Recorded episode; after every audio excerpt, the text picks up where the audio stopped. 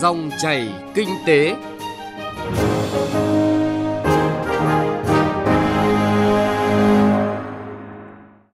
Biên tập viên Thu Trang kính chào quý vị và các bạn.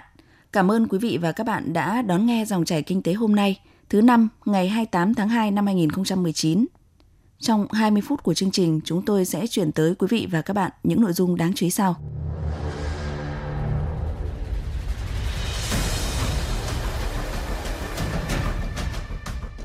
Cơ hội từ Hiệp định Thương mại Tự do hướng tới phát triển nhanh và bền vững. Giải pháp nào để Việt Nam phát triển điện mặt trời áp mái? Chuyện thị trường, nhiều ý tưởng kinh doanh sáng tạo chào đón cuộc gặp thượng đỉnh Mỹ Triều. Ngoài những nội dung vừa nêu, chương trình còn có những nội dung đáng chú ý khác. Trước hết là phần điểm những thông tin kinh tế. Là một thành viên có tinh thần trách nhiệm cao, đóng góp tích cực trong cộng đồng quốc tế, Việt Nam đã và đang gây dựng uy tín khi được tín nhiệm tổ chức những sự kiện lớn. Năm 2019, Việt Nam được lựa chọn là địa điểm tổ chức hội nghị thượng đỉnh Mỹ Triều lần thứ hai. Việt Nam được truyền thông thế giới đánh giá là điểm đến tuyệt vời cho những quyết định quan trọng. Các chuyên gia kinh tế trong nước và quốc tế đều nhận định không chỉ trong trước mắt mà còn về lâu dài, hình ảnh Việt Nam trong con mắt của nhà đầu tư nước ngoài sẽ thay đổi theo chiều hướng tích cực từ việc tổ chức hội nghị thượng đỉnh Mỹ Triều lần này. Đặc biệt, cơ hội mở ra cho phát triển các ngành kinh tế du lịch của Việt Nam trong thời gian tới. Theo số liệu của Cục Đầu tư nước ngoài Bộ Kế hoạch và Đầu tư, tính từ đầu năm đến ngày 20 tháng này, tổng vốn đăng ký cấp mới tăng thêm và góp vốn mua cổ phần của nhà đầu tư nước ngoài đạt hơn 8 tỷ đô la Mỹ, tăng khoảng 2,5 lần so với cùng kỳ năm ngoái.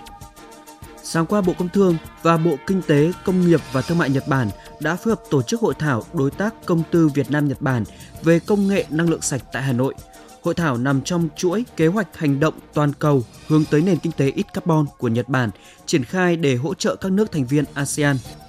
Tạp chí Forbes vừa cập nhật hồ sơ thêm hai cái tên mới từ Việt Nam trong danh sách những tỷ phú đô la Mỹ trên thế giới.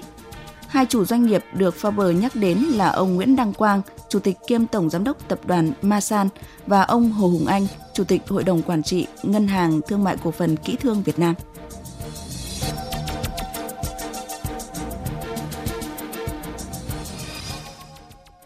Thưa quý vị và các bạn, với việc Hiệp định Đối tác Toàn diện và Tiến bộ Xuyên Thái Bình Dương CPTPP có hiệu lực, đang tạo ra sức hút mới cho đầu tư trực tiếp nước ngoài, giúp nước ta có thêm động lực sản xuất, thúc đẩy xuất khẩu mạnh hơn.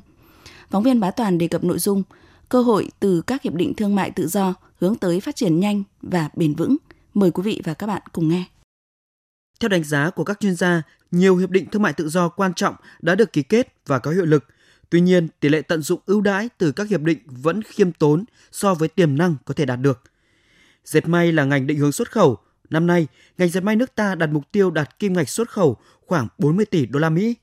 Với việc hiệp định đối tác toàn diện và tiến bộ xuyên Thái Bình Dương CPTPP có hiệu lực, ngành dệt may sẽ có cơ hội mở cửa thị trường, tiếp cận sâu hơn vào các thị trường dệt may phi truyền thống với dệt may Việt Nam như là Canada, Australia.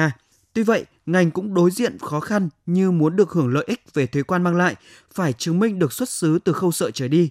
Trong khi với các đơn hàng may ở nước ta chủ yếu là gia công, nguồn vải hầu hết nhập khẩu thì việc đáp ứng yêu cầu về xuất xứ từ sợi trở đi hết sức khó khăn. Ông Lê Tiến Trường, Tổng Giám đốc Tập đoàn Dệt may Việt Nam cho rằng, các doanh nghiệp trong ngành đã rất tích cực nghiên cứu, tìm kiếm và đầu tư ứng dụng ở quy mô nhỏ, thúc đẩy sự gắn bó chặt chẽ với nhau trong sản xuất kinh doanh để tận dụng lợi thế của các hiệp định. Về thị phần của chúng ta ở Mỹ, ở châu Âu hay ở Nhật Bản thì thường thường đều trên 10%. Thì nếu phấn đấu được những cái chỉ tiêu như ở các thị trường khác thì hoàn toàn là 2019 chúng ta có thể tận dụng được câu chuyện của 1 tỷ đô la tăng thêm trong khối thị trường các nước CPTPP. Thì vì thế chúng tôi có đưa ra cái nhận định và cái mục tiêu là 2019 nếu thuận lợi và tận dụng tốt được các hiệp định như là CPTPP và khai thác hiệu quả thì đặt mục tiêu cao đối với dệt may Việt Nam 2019 là 40 tỷ đô la kim ngạch xuất khẩu. Việt Nam được coi là một điểm sáng về tăng trưởng kinh tế tại Đông Nam Á và trên thế giới khi mà môi trường đầu tư kinh doanh ngày càng cải thiện, thị trường xuất khẩu tiếp tục mở rộng các hiệp định thương mại tự do sẽ góp phần vào việc thúc đẩy xuất khẩu hàng hóa sang các thị trường lớn cũng như thu hút đầu tư nước ngoài vào các ngành, lĩnh vực mà Việt Nam đang có nhu cầu phát triển, giúp tăng kim ngạch xuất khẩu và tăng trưởng kinh tế. Tuy nhiên, vấn đề đặt ra là khi Hiệp định Thương mại Tự do được thực thi tại Việt Nam, cụ thể là Hiệp định CPTPP, các doanh nghiệp phải thay đổi tư duy quản lý và kinh doanh, không chỉ tập trung vào xuất khẩu mà còn phải chú trọng tới cả nhu cầu trong nước và cạnh tranh với các doanh nghiệp ngoại. Trong khi đó, nhiều doanh nghiệp trong nước lại chưa có thói quen cập nhật thông tin từ các hiệp định.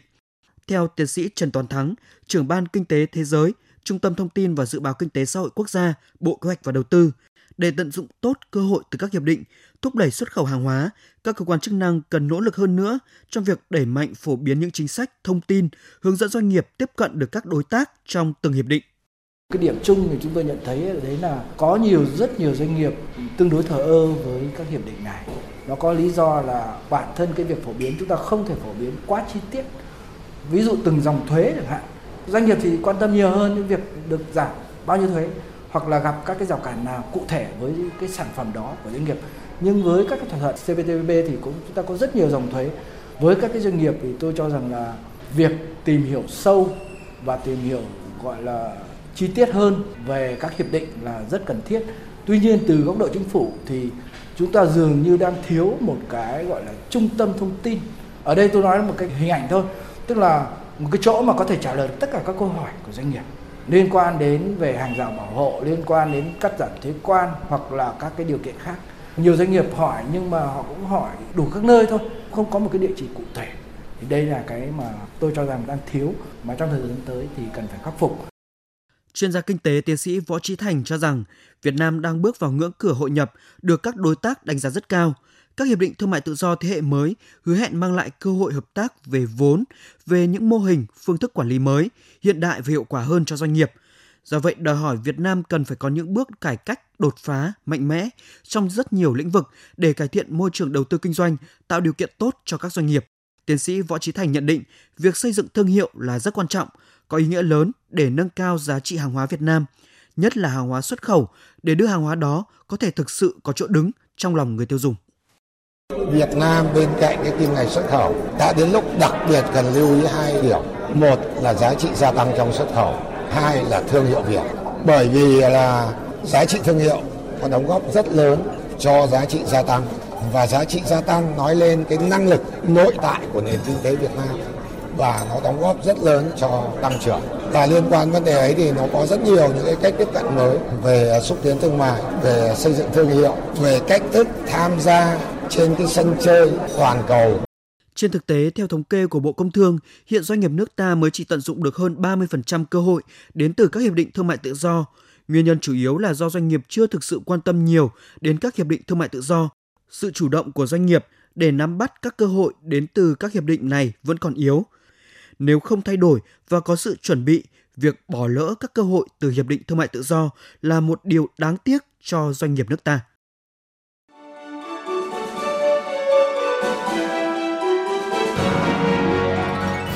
Dòng chảy kinh tế, dòng chảy cuộc sống.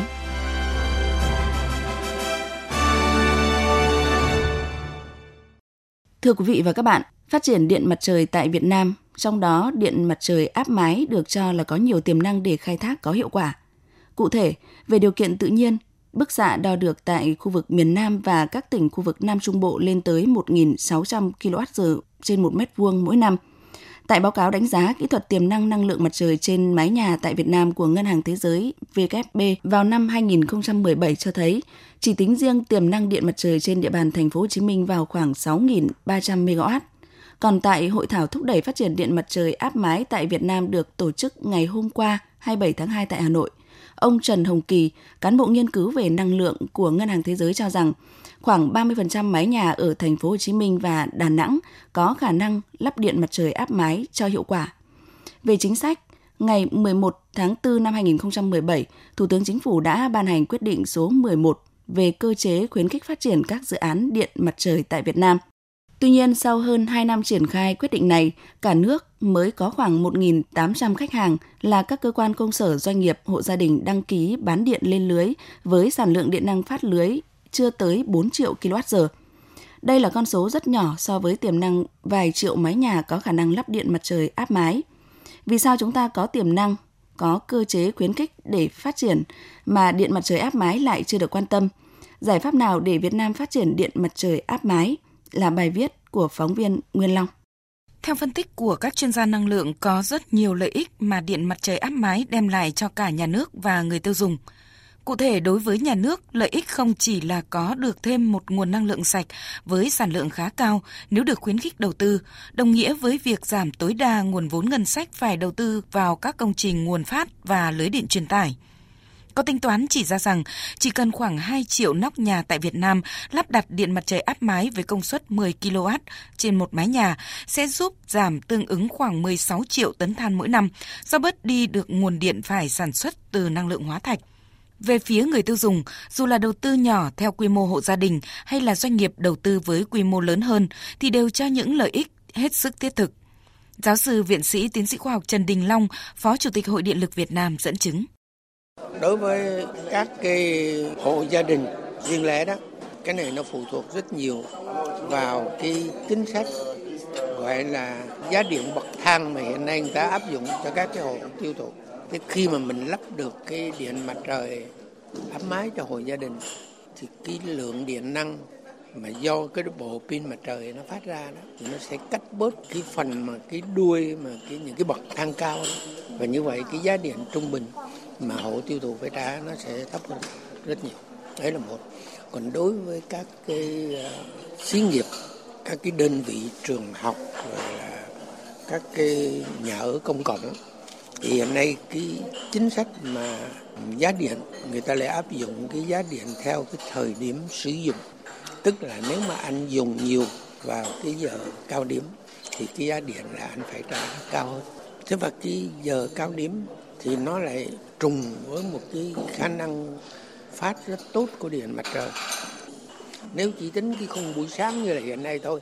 thì là cái tỷ lệ điện năng mà điện mặt trời áp mái cho nhà công cộng nó có thể được khoảng 25 30 phần trăm trong tổng cái điện năng nó phát. Còn nếu mà tính thêm cái cao điểm vào cái giờ trưa đó, thì cái lượng điện năng mà phát vào giờ cao điểm nó có thể đến 60 65 phần trăm và như vậy nó sẽ giảm được cái điện năng phải trả theo cái giá cao đối với các cái xí nghiệp các cái ờ, nhà ở công cộng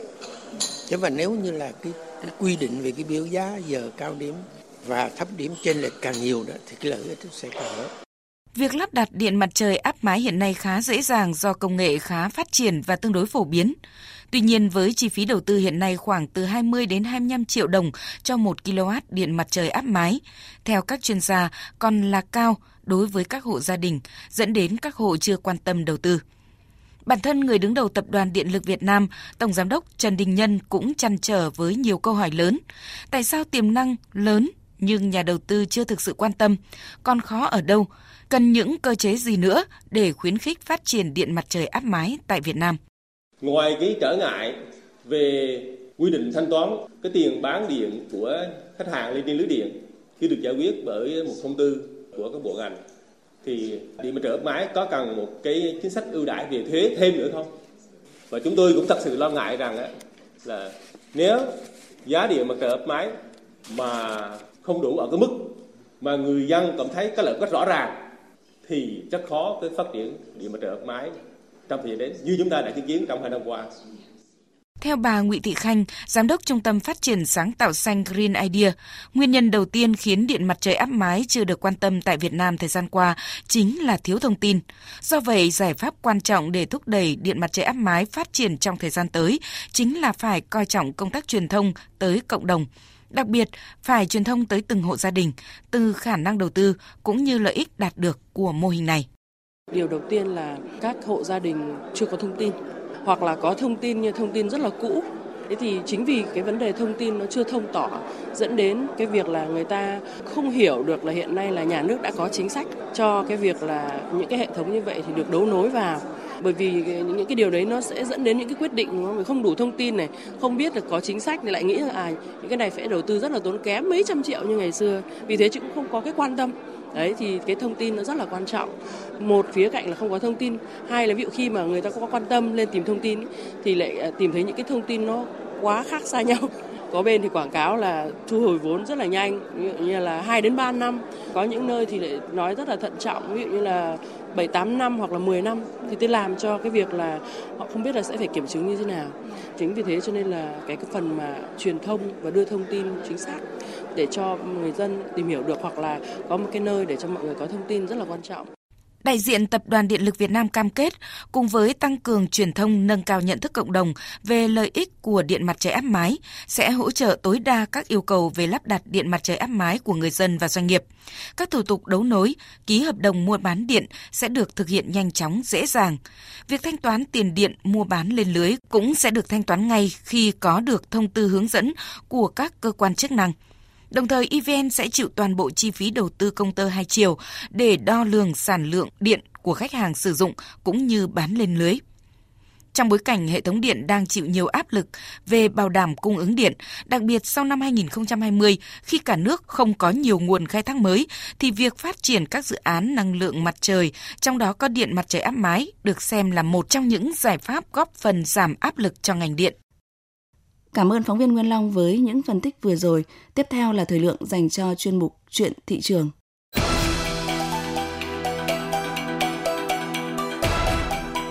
Chuyện thị trường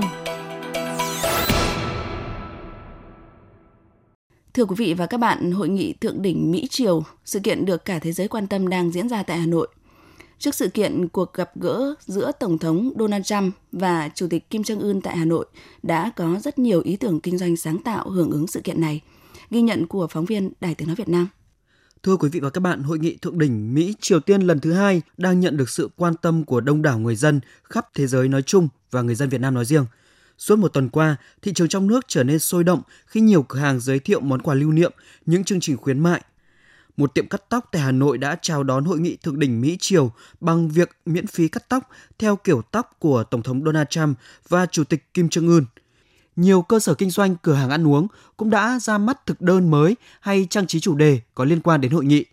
Nếu quý vị có tên là Trung hay Kim hay là Ân cũng đều có thể nhận được một chiếc pizza miễn phí ở hệ thống Pizza Home